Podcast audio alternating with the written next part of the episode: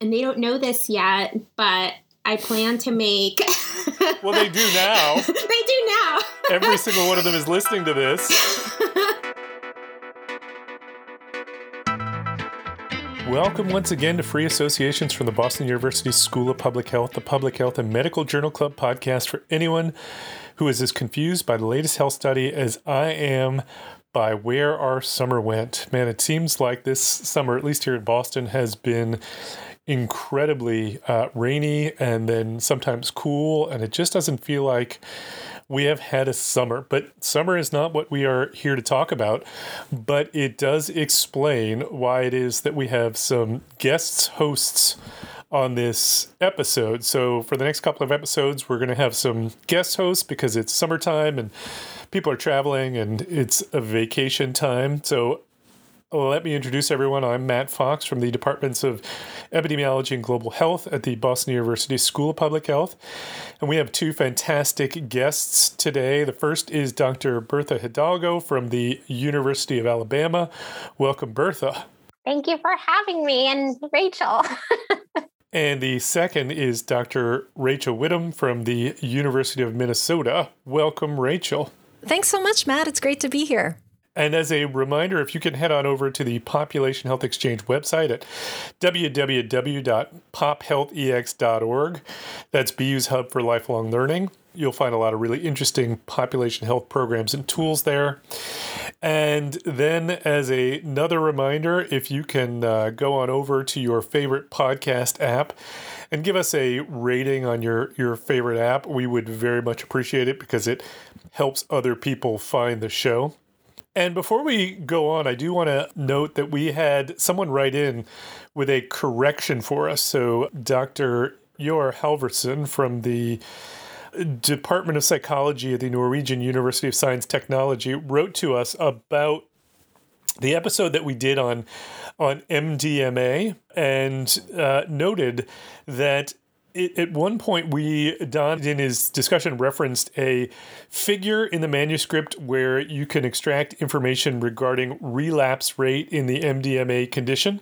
And he wasn't able to find that, and so asked us where that was. It turns out that the reason he couldn't find it is because it wasn't there. So Don had misinterpreted part of figure three, relapse and remission got confused. So just wanted to point that out and thank you to Dr. Halverson for pointing that out to us.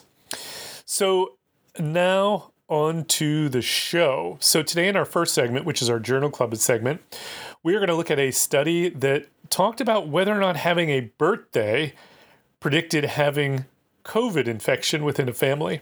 Then, in the second part of the program, which is our deep dive, we're going to talk about teaching epidemiology online. And then, in our third segment, which is our amazing and amusing, we will get into some things that make us laugh out loud or things that we just found super interesting. So, let's get into segment one, where we are going to talk about an article that looked at the effect of, or, or whether or not birthdays predict having COVID. This was published in JAMA Internal Medicine, and it was entitled Assessing the Association Between Social Gatherings and COVID 19 Risk Using Birthdays by first author Christopher Whaley of the RAND Corporation in Santa Monica, California. Let me give you a few headlines on this. So, uh, Scientific American says children's birthdays may have spread COVID infections. Maybe, maybe not. Times Live says cake in the face Birthdays push up COVID risk by 30%. MSN says cake, candles, and coronavirus, how birthdays increase risk of COVID outbreaks.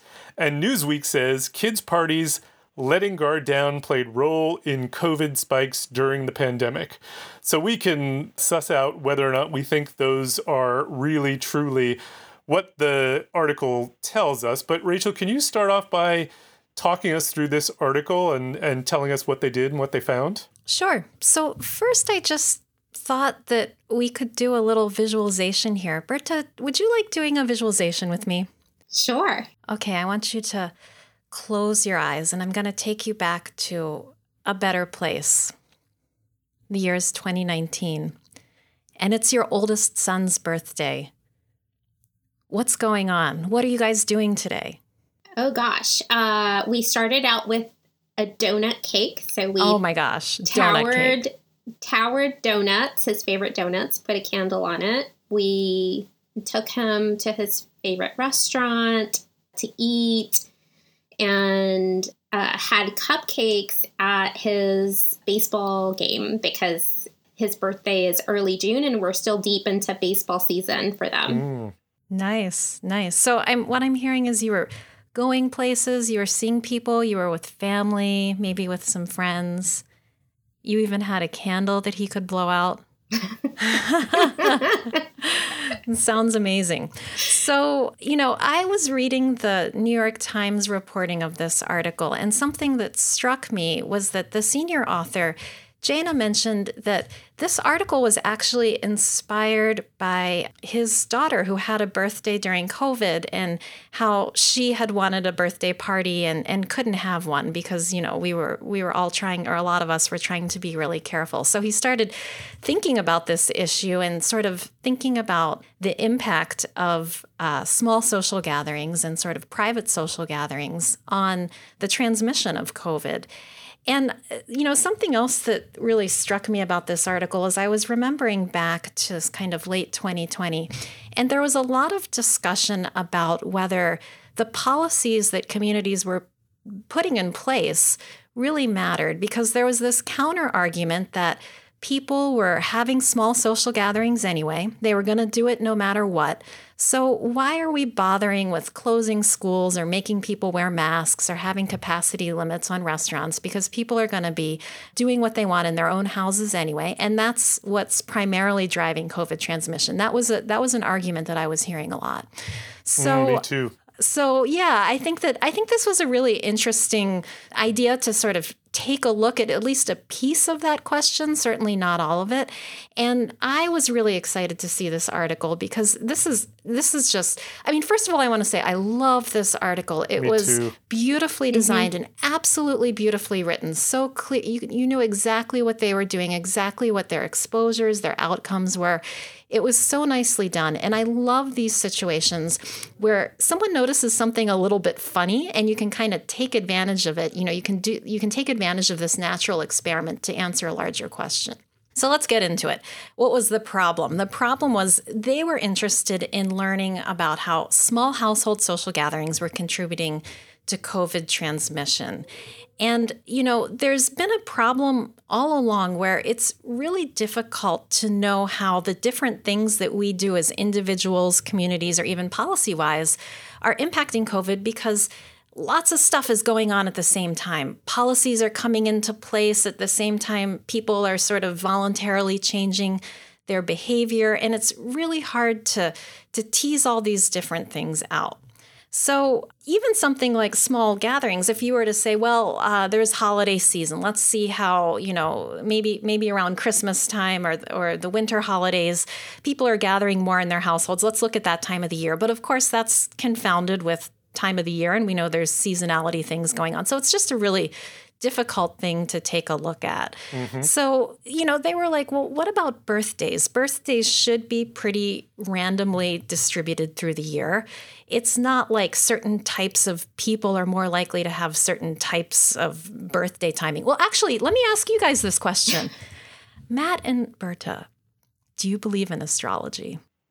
Uh, uh, that's a, a no from me, but I, I want to say that I apologize to the many students who I've interacted with recently who very, very much do believe. So you Uh, don't. Is, oh, go ahead. You you you're you're nodding your head no too, Berta. You don't think that say somebody who's born in the summer might like swimming more than someone who's born in the winter. You don't. You don't think that the No, time that you're you're born.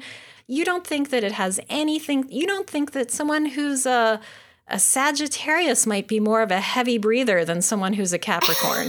Because No, this is what you not. need to believe. You need to you need to like not believe in astrology in any way, shape, or form for this for this paper to be valid. And I'll say I I I generally I, I generally think that probably the the time of the year you're born in most ways and in most important ways and in most ways that are relevant to this paper probably doesn't matter. You're probably not more likely to be a hugger if you're an Aquarius. I, I don't think. So, like I said, I, I love this sort of thing. I love natural experiments. We all know that RCTs are wonderful. They're magical because randomizing people, you know, flipping a coin decouples that exposure from all the confounders that we're worried about. There's no particular reason why if you're assigning exposure by some sort of random process that you'd have, you know, more people living in Georgia in the exposed group than the unexposed group. But you don't really need a, a random event to assign exposure and have this magic happen. You can have something like, you know, birthdays aren't entirely random, but they, they should be pretty decoupled from all of the the confounders that we're worried about. So so this is a this is a great way to take a situation where we can't do an RCT and see how these exposures relate to the outcomes. Birthdays are great because they are always found in the electronic medical record in the EMR and they're probably pretty validly recorded. So the idea is that there are going to be more social gatherings in a household during a person's birth week. You can almost see this this analysis as almost an instrumental variable kind mm-hmm. of situation. Having a, a birthday as a proxy, they're seeing it as a proxy for social gatherings. So, what do they do? There's this group that I hadn't heard of before, Castlight Health Insurance. There, Castlight is a company that provides health navigation services for 200 employers across the US, and they have a large database. Castlight provides services across industries. These companies range in size. So there's a, a fair amount of you know, diversity within their sample. And in their database, they have electronic medical record information and the people can be linked. So you kind of can tell from their database who's in the same household. So that's that's pretty important. And the authors used uh, census data, the American Community Survey, to check to make sure that this database was decently representative. So, what are their outcomes? The outcomes are ICD 10 codes that are associated with COVID diagnosis, and these have pretty good sensitivity and specificity. The time period that they're looking for is the two week window after there was a birthday in the household. They also did um, what they're calling a falsification analysis, where they're also going to check in the four and eight weeks prior to that birthday for COVID diagnoses or, or, or interaction, I should say, with the healthcare system for COVID. And they also did another sort of interesting thing where they kind of randomly assigned people birthdays, not the actual birthdays they had, to see if they were still getting some sort of results to, to, to sort of do another check. So, for their analysis, they um, used a linear probability model because they had all of these fixed effects in their model, and th- their preference would have been logistic regression, but it was just breaking. So, why did they have a gazillion fixed effects in their model? They indicated which county this household was in, and there's over 2,000 counties. And they also indicated which week of the year they were looking at. And what they ended up doing was they took these county week sort of connections. So, you know, if your birthday was on I don't know, January 5th and you lived in Hennepin County, you would be that would be the first week of the year in Hennepin County and they made deciles of COVID prevalence for each county week group so that they could do their analysis looking at whether there was more effect in a county week where there was a lot of COVID versus a county week where there wasn't as much COVID. So hopefully, hopefully what I just said made sense. It's, it's mm-hmm. a little bit a little bit tricky there. So basically, what they ended up doing, the, the comparison that they're actually looking at is does having a birthday in your household increase risk over another household that was in a similar county week that didn't have a birthday in it? Does your household have more of a risk of, of having a COVID diagnosis if you happen to have a birthday? They also did a, a, whole bunch of interesting subgroup analyses. They were interested in whether milestone birthdays might have had a greater effect, you know, turning 40 or turning 70. They were interested in whether there was more effect in counties that were Democratic leaning versus Republican leaning. Uh, they looked at weather, you know, if it was bad weather or rainy or something like that, potentially because you were more likely to have your birthday party inside. And they also looked at kid birthdays, which I thought was really important. My son has had a birthday party every single year. I, at my likely. age, we don't. I don't have a birthday. I'm sorry, Matt and Berta. I don't have a birthday party with candles every single year anymore. So I. I, I think that was really good that they that they looked at that, and they also did some adjustment for household size and whether there were kids in the household. So what did they find? They found that there was increased risk if you had a birthday in your household. There was even more increased risk if it was a kid birthday. Interestingly, a lot of these subgroup analyses, they didn't see anything interesting going on. So eh, there was not more risk in Republican versus Democratic counties. There was not more risk if the weather was bad. There was not more risk if it was a milestone birthday. So, you know, I, I think that there's a, a lot of interesting things that we can take away from both the main analysis and the subgroup analysis. One, and the authors sort of, you know, hit on this in the discussion that it seems like everyone's having birthday parties. whether you're in a place where there's a lot of restrictions or whether there's not, or whether you're in a Democratic county or not, you know, this effect held true for their entire sample. And it does seem like these small group gatherings, these birthday parties, did increase COVID risk. And I should say, in the deciles where there was a lot of COVID transmission already. So if there wasn't much COVID in your county, you know, it makes sense. You're not increasing your risk too much by having a birthday party. But when you're in those upper deciles, it seemed like having a birthday did increase risk. Yeah, it seemed like it, it seemed like it it made quite a difference, which I thought was really really cool. So that was that was an excellent explanation of what they did in this study. And I will just confess that I also thought this was a fantastic study and I really enjoyed reading this. Bertha, what was your take on this study? I also really liked it. And when it first came out and I started to hear about it in the news, in in some ways it confirmed some of the biases that I had about Mhm. what I saw anecdotally happening in my community. I think the other really important thing to consider, especially w- with what we're facing now, is that this was done in the context of the ancestral strain of SARS CoV 2, right? And the way that SARS CoV 2 appeared to spread through our population appeared to vary by age as well. And I think something that I thought would be an additional interesting analysis to include in this paper, although they did so much already, was that I didn't get a sense about where people were having these birthdays. And I think that's also an important component. So, for example, if we were to celebrate my kid's birthday in Los Angeles, where their grandparents live, the entire party would be held outside because their home is smaller, right? So if we're go- if we're going to have a lot of people, or even if it's just us, it's more comfortable to set up a table where we can all sit outdoors in their back patio, as opposed to you know indoors in the really tiny dining room that they have. The weather also matters too, right? Which they sort of got at in this paper, as if it's really cold, then you were probably more likely to be indoors celebrating. So overall, I thought it was a really well designed paper. I was mad I didn't think of it myself.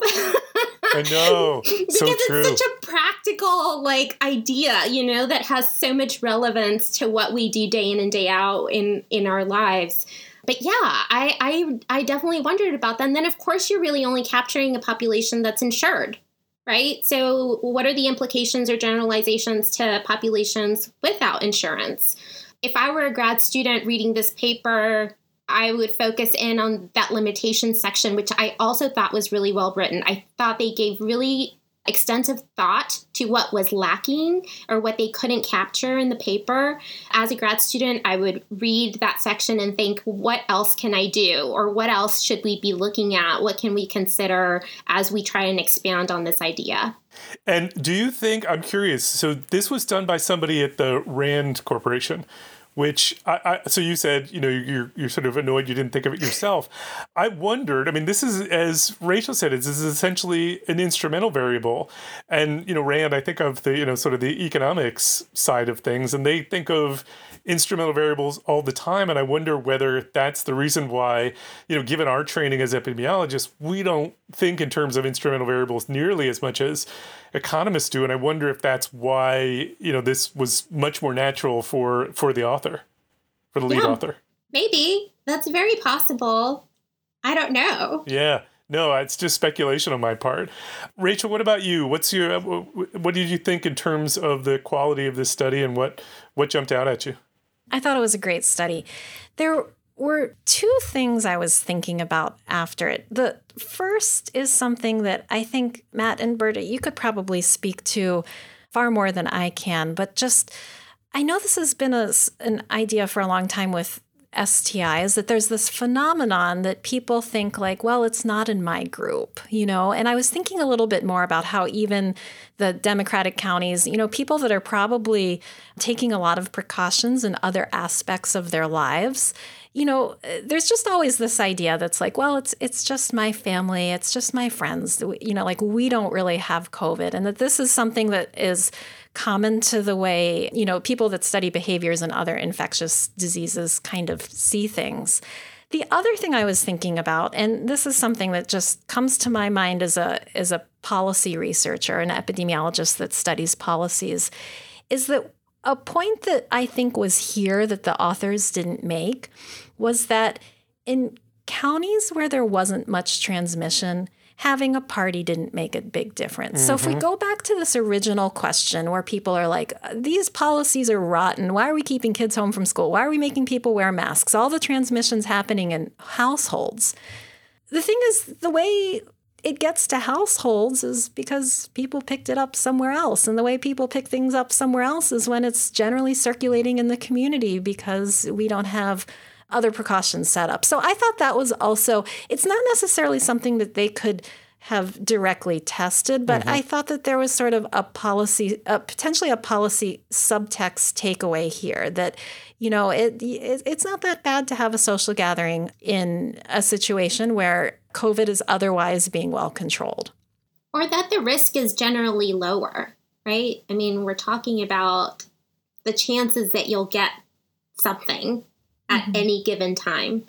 And so the chances or odds or risk is lower if as you said in general there's there's just a lot less virus circulating and the way we get less virus circulating is by putting all these things in place.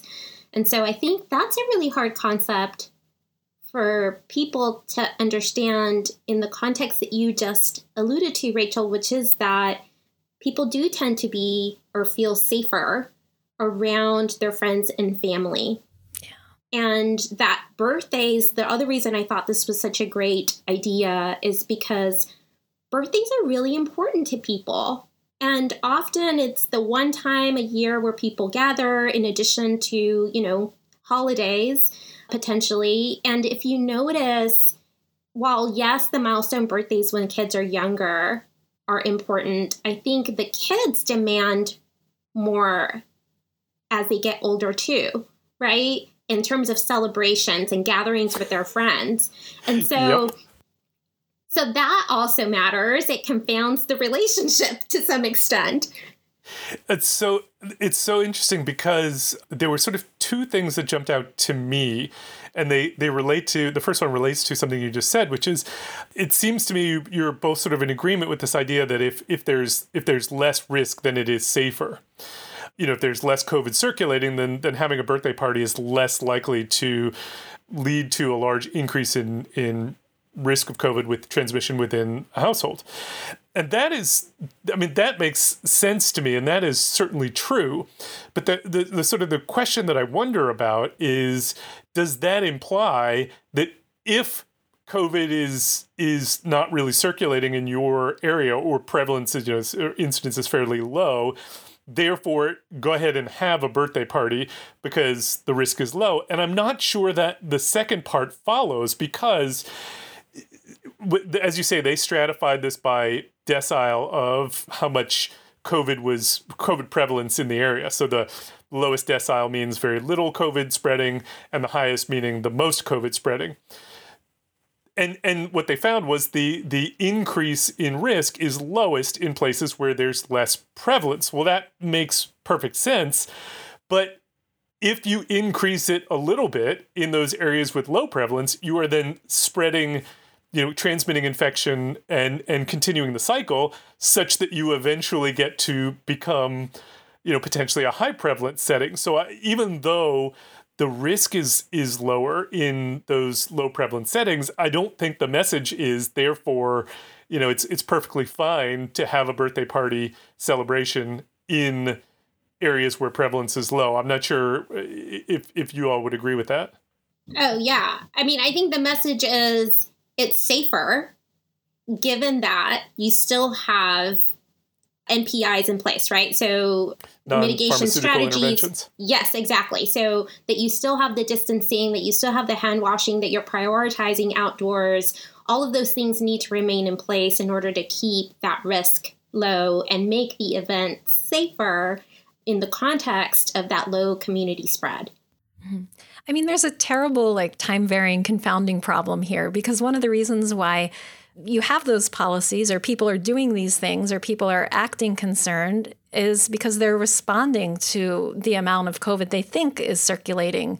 And people don't always have the best information even on that. You know, we're we're all a little bit behind in knowing that. And I think some people you know, people just aren't aren't very good, I think, on their own at determining what the risk level might be in their county on a particular day. I, I couldn't agree more. I, I think that's something that we very much, you know, you can't really account for in this analysis, but but certainly matters a lot. The, the, the only other thing that, that I thought was interesting was here is, you know, you sort of we've talked about this idea of it being an instrumental variable analysis. The idea of the instrumental variable being you have a birthday the birthday causes you to have a, a birthday party.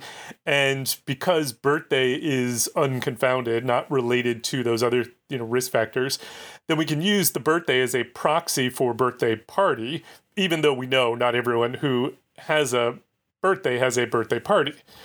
And we could use that to sort of get at the causal relationship.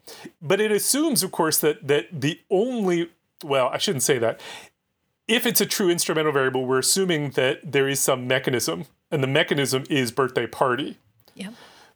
But I, I would suspect, well, that's probably the main mechanism. There there could be others. I would suspect people are more likely to travel around their their birthday to go and visit relatives, or you know, even if they're not having a, a, a gathering, they may just sort of be traveling from place to place. Now, I don't think that you know invalidates this study in any way. It's just sort of something else that occurred to me. Yeah, I was a little bit curious about whether they would define their exposure, the real exposure they were getting at, as small household gathering or mm-hmm. more just like birthday activities. So some people, you know, might go to the bar for their birthday. That's not like a small household gathering, or like you said, travel or, you know, do other things. Absolutely. And I, and I, so I, therefore I think, you know, there's probably, a, you know, the the main thing to me, like it seems to me very clear from this study that there clearly is some effect of having a birthday, likely through small gatherings, but but also probably through other things. To me, the key thing here is in how you go about sort of going from the results of this study to what is the take home message. And there, I just think you need to be a little careful in the interpretation. But overall, I, I just thought it was a, a really cool study, and I, I I really enjoyed this one. Yeah, I agree. I agree. All right. So why don't we move on then to our second segment, which is our deep dive, where we wanted to, to talk about we are three epidemiologists and during the course of the pandemic, so many schools of public health were forced to transition to online teaching.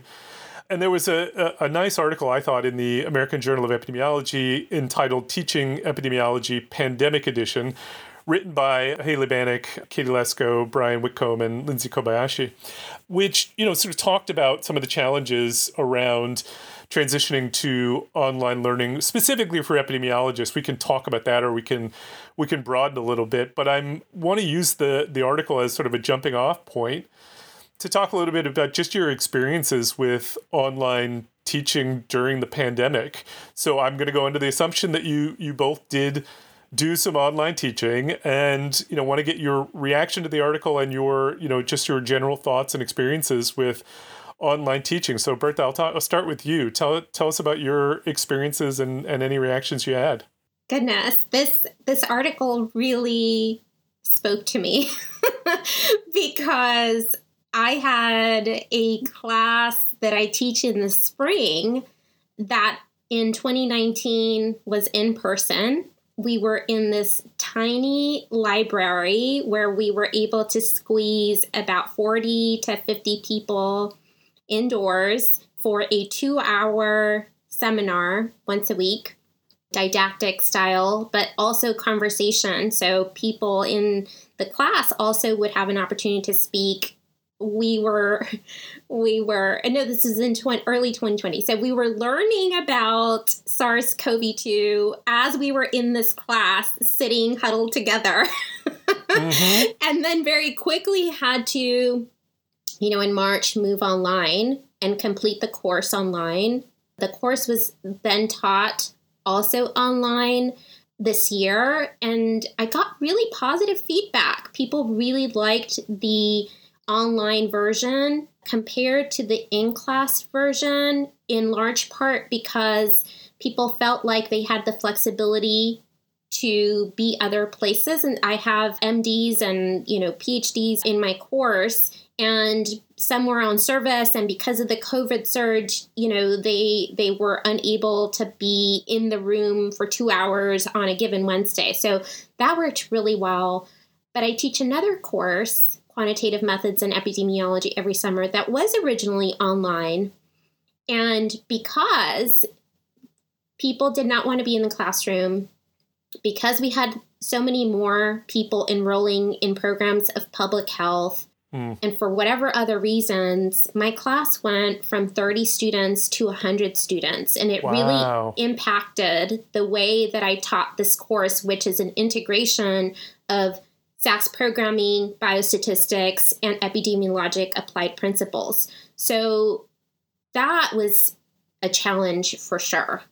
And let me just ask, do you I mean were there any are there any lessons that you feel like you learned from teaching online that you things that you want to keep or was it really just sort of a, a challenging situation that you had to adapt to but you know ready to go back to in person and you know the way things were I think this article really highlights in a in a detailed way what the advantages and disadvantages are of online teaching. And that's also what I what called me to it was that I experienced many of those advantages and disadvantages in my own teaching, and I think a lot of it depends on the type of course that you're teaching. Mm-hmm. So, for my online quantitative methods course, where people need to learn SAS programming, they need to talk to people and hear, I think, in person sometimes how you are interpreting results how you're walking through the results that you get from the SAS or R, or whatever software you're using,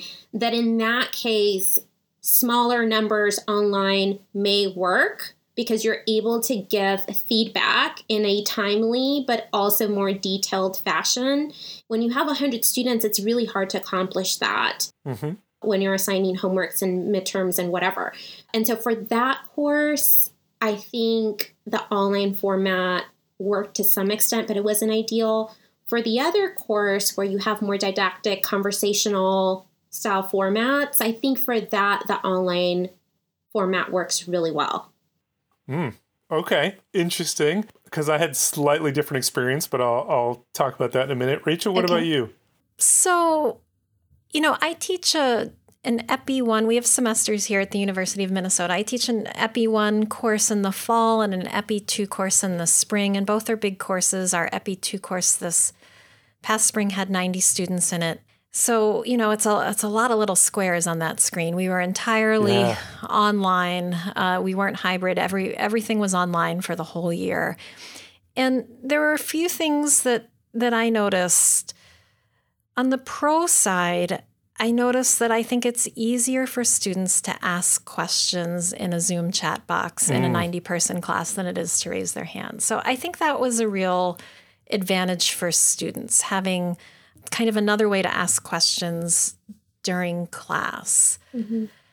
A problem that I had was I think that the lack of them being together and being in the student lounge and just sort of having lots of interactions really hampered their problem solving abilities. So I was getting questions this year that I feel like I, I, hadn't gotten in previous years that I'm assuming that in the past students worked together on their homeworks and, and figured it out or Googled it or I don't know. And I, I just felt like I really noticed their lack of social interaction, real live social interactions coming through in other ways. So Mm-hmm. that that I think was a, a really, really big downside. Another thing that was going on, I'm sure this is true for everyone across the country. This was a really stressful year, the, the Yeah. COVID and the election. And here in Minneapolis, we had another layer of Yeah. stress. And it's it's really hard to describe what it's been like living in Minneapolis in the last year. Uh, Really, really difficult. The verdict of the Chauvin trial was released while I was teach like during my Epi 2 class. I mean, it was there's there was just so much going on and we all and the students had the weight of the world on them. And so one thing that I did this year that I probably should have done years ago was I really took a look at my assessments and tried to spread them out some more and and, and make more of them so that things weren't as high stakes because I, I was like how can I minimize the stress of this year and you know one thing I, I added this year was I did a weekly quiz on the reading and they were easy quizzes. They were multiple choice on our online learning system so they were automatically graded. You know the kids could take them twice if they wanted. I was like this is just going to be a weekly easy point for them and it's going to help them read and it's going to help them build confidence. And, and i wasn't sure how it would go. I was like you know our students going to be like oh no more stuff? But it ended up working out really well and i think it did diffuse stress a lot and uh, while i associate it with it being this virtual year it's certainly something that that I, I hope to continue doing. I mean, you know, we're still using the the here we use Canvas. Uh, you know, other places they use Moodle or whatever. But um, you know, it, it it was just something that that I thought helped the difficult situation a lot. Yep. I, it's so interesting. I, I had very similar experiences to you both in, in very many ways. To me, the biggest take home from this whole experience of teaching online was online education can actually work now mm-hmm. that we've all, you know, sort of been through this experience. And I don't want to do it and it's not that I, I don't mean that in the sense of like I, I'm I'm I don't want to continue you know doing what we're doing now to get students through it, but You're trying to say you quit. You quit your job. Uh, uh, I, I, Nick, you're gonna need to do some editing to make sure I did not imply that in any way, shape, or form. I I miss I miss the in person interaction. I miss that experience. I I miss seeing my students, you know, having those you know sort of conversations before class and just chatting in the hallway. I I just miss the energy of of being in a room. I I completely understand why students, you know, many students turn their cameras off, but it, it, it also makes it just harder to have that interaction. So it's just sort of like I I was I came away from this totally convinced it can work, and I'm just not sure I want to do it. But I do think there have been a lot of you know they don't outweigh the negatives, but the there have been some real positives. So, uh, Rachel, you mentioned like giving students another way to ask questions. This is something I've actually been thinking about for years. Like, I want to have a little box on the the screen in my classroom where students could ask questions in real time but type them instead of ask them because I know they have them and I know that I want to ask them and I wanted them to be anonymous because I know you'll get more questions if they're anonymous and I I've just never figured out a way to do it till now. And now I think actually I can I can figure out how to do this. You also mentioned assessment, you know, I, this has caused me to reevaluate what I'm doing all these assessments for. Like, mm-hmm. what is the point Yeah. of all this? It feels like maybe you know, the point is to make sure that students are learning, but it also feels like part of it might be to just create increased stress for everybody. And that is definitely not what I want to do. So I've, you know, sort of been thinking about like I did take home exams instead of in person exams for the pandemic. And I'm thinking, like, why would I not just continue that? Like, take the time uh, urgency out of it, make them open book. Like, it, when in real life are you ever going to have to take tests to prove what you need? So I, I think there was a lot of good that came out of the the sort of the chance to reevaluate. Yeah, I agree wholeheartedly with that. I I similarly to Rachel included quizzes every week. They can take them as many times as they want. It helps their grade. They're because I know they're always so stressed about their grades in my class.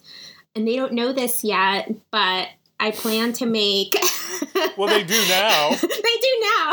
Every single one of them is listening to this. I plan to make the last homework extra credit. And so um, Awesome. um, that should completely like rid them of any worries of of you know not doing well in my class. But um, that's my goal. I just want them to learn. Yeah. I I am not there to fail them. I'm not there to be their blip in their GPA. I just want them to learn and and have you know hopefully have a good time. Couldn't agree more. Any any last points anyone wants to raise or, or anything you learned before we move on? All right, I will take that as a no, and we will move on to our last segment, which is our amazing and amusing, where we should bring in something that is of interest to us that we just wanted to share with the listeners. I will go first because mine is really short, but I was pretty fascinated by this article.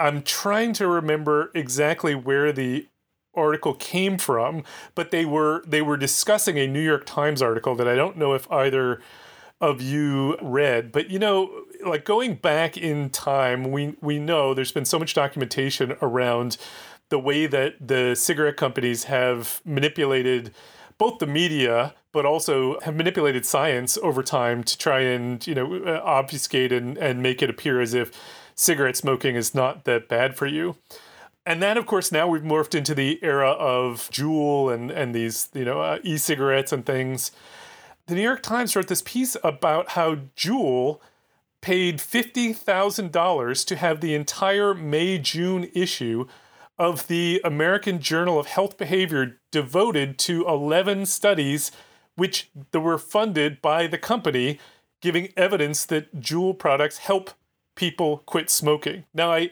I think there is a very legitimate debate to be had around whether there is benefit to e-cigarettes for helping me quit smoking. I have no opinion, but I think there is a, a legitimate argument.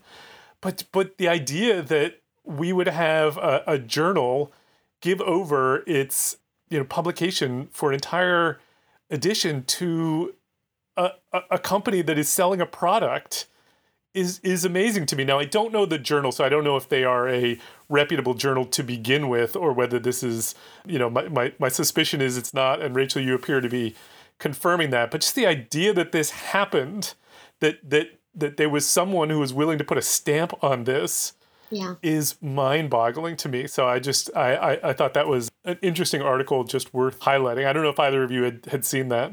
So I've been following this story on the edge of my seat. Um, I the thing that shocks me more than anything was that the American Journal of Health Behavior was that cheap. It was only fifty thousand dollars. Same. that you could buy a whole a whole edition. Although if you're a predatory journal, like fifty one thousand dollars for you to spend probably, you know, a thousand is nothing. You know, that's a, it's a journal that in the past has had a fine reputation. okay, so they're not I a was- predatory journal. Well, you know, these days, you know, this this this makes me wonder Yeah. about that journal in the past few years. I, I was just having a conversation yesterday with a, a substance use research group that I'm a part of, and we were talking about how we've uh, all of us years ago, but we've all had articles in the American Journal of Health Behavior. It's ugh. Yeah, it's upsetting. It's It an upsetting, upsetting. one. Yeah. Yes. And what's sad is that it, this is hard to explain to the public, right? It's so they hard. already have some mistrust of what gets published Mm-hmm. anyway. And then to hear stories like this, I think make them question well, who else is doing this? And are the papers that you know, Rachel and Matt are citing and sharing with us as proof that whatever, should those also be questioned? So that Yeah. I think is what worries me the most. It's really it's really concerning. Yep. Yeah. All right, Bertha, what have you got?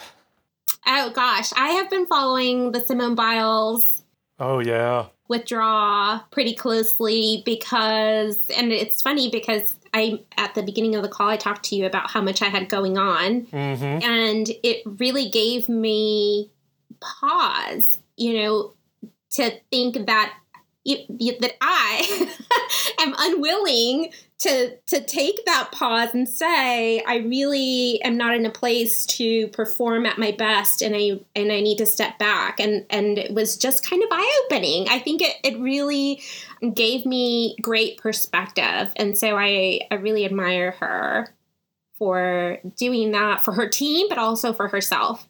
I could not agree more. I, I, cannot believe that there has been. I mean, I guess I, I sort of understand people are always going to, you know, react negatively because they feel somehow they are owed Simone Biles, you know, competition. But I, you know, to me, like the the the benefits of her just sort of, you know, recognizing her limits and and saying, you know, I'm not, uh, you know, I'm not here to just perform for you it to me is is amazing Yes, and that her score could potentially bring the whole team down, right? And then Exactly. I think that was the big point was that it, and it's not highlighted I, as as strongly I think in the media, but she realized if she continued to perform the way she was, her overall scores could bring down the potential of them getting even that silver medal, and that she didn't want to do that to the team. i agree it's it, I, I I just think the the the benefits are you know we're, we're gonna be we're gonna be having this conversation for a while and i and i hope that point that you just raised continues to come out. Yeah, me too. awesome. Great great great one to to talk through. Rachel what about you? Well, I was just thinking about, you know, the new CDC announcements earlier in the week updating some of their recommendations mm. For COVID and COVID prevention. And this internal report that the Washington Post released yesterday, which called the Delta variant as contagious as chickenpox. And so I was just sort of thinking about chickenpox a bit and thinking about how very few or a, a decent segment of at least people in this country don't have that much personal experience with chickenpox anymore. And I was thinking about my own chickenpox. It was sort of my first experience with isolation. I think I was five years old. I had chicken pox. I remember being so bummed out. I had thought, you know, I was finally not sick. And then the rash came out, and then I still couldn't go to school. And I was so bummed that my parents were making me stay home. And, and I remember that a bunch of my family actually came to town. It must have been a planned trip, uncles and my aunts and my grandparents. And we were all going to go out to dinner. And I remember my mom and dad telling me that that I'd have to that one of them I think stayed home with me and everyone else was going out and, and I felt so bad. And I remember saying, you know, but mom, dad, you know, grown all the grown-ups have had chicken pox. I can go out. And I remember my mom saying, but what if like the waiter, like there's some grown-ups that haven't. What if the waiter hadn't had chicken pox? You can't go out yet. And so it was just sort of, uh, you know, just uh, all these thoughts together, like remembering, like, oh, yeah, that was kind of my first personal experience with some of the things that we're all dealing with as a society now.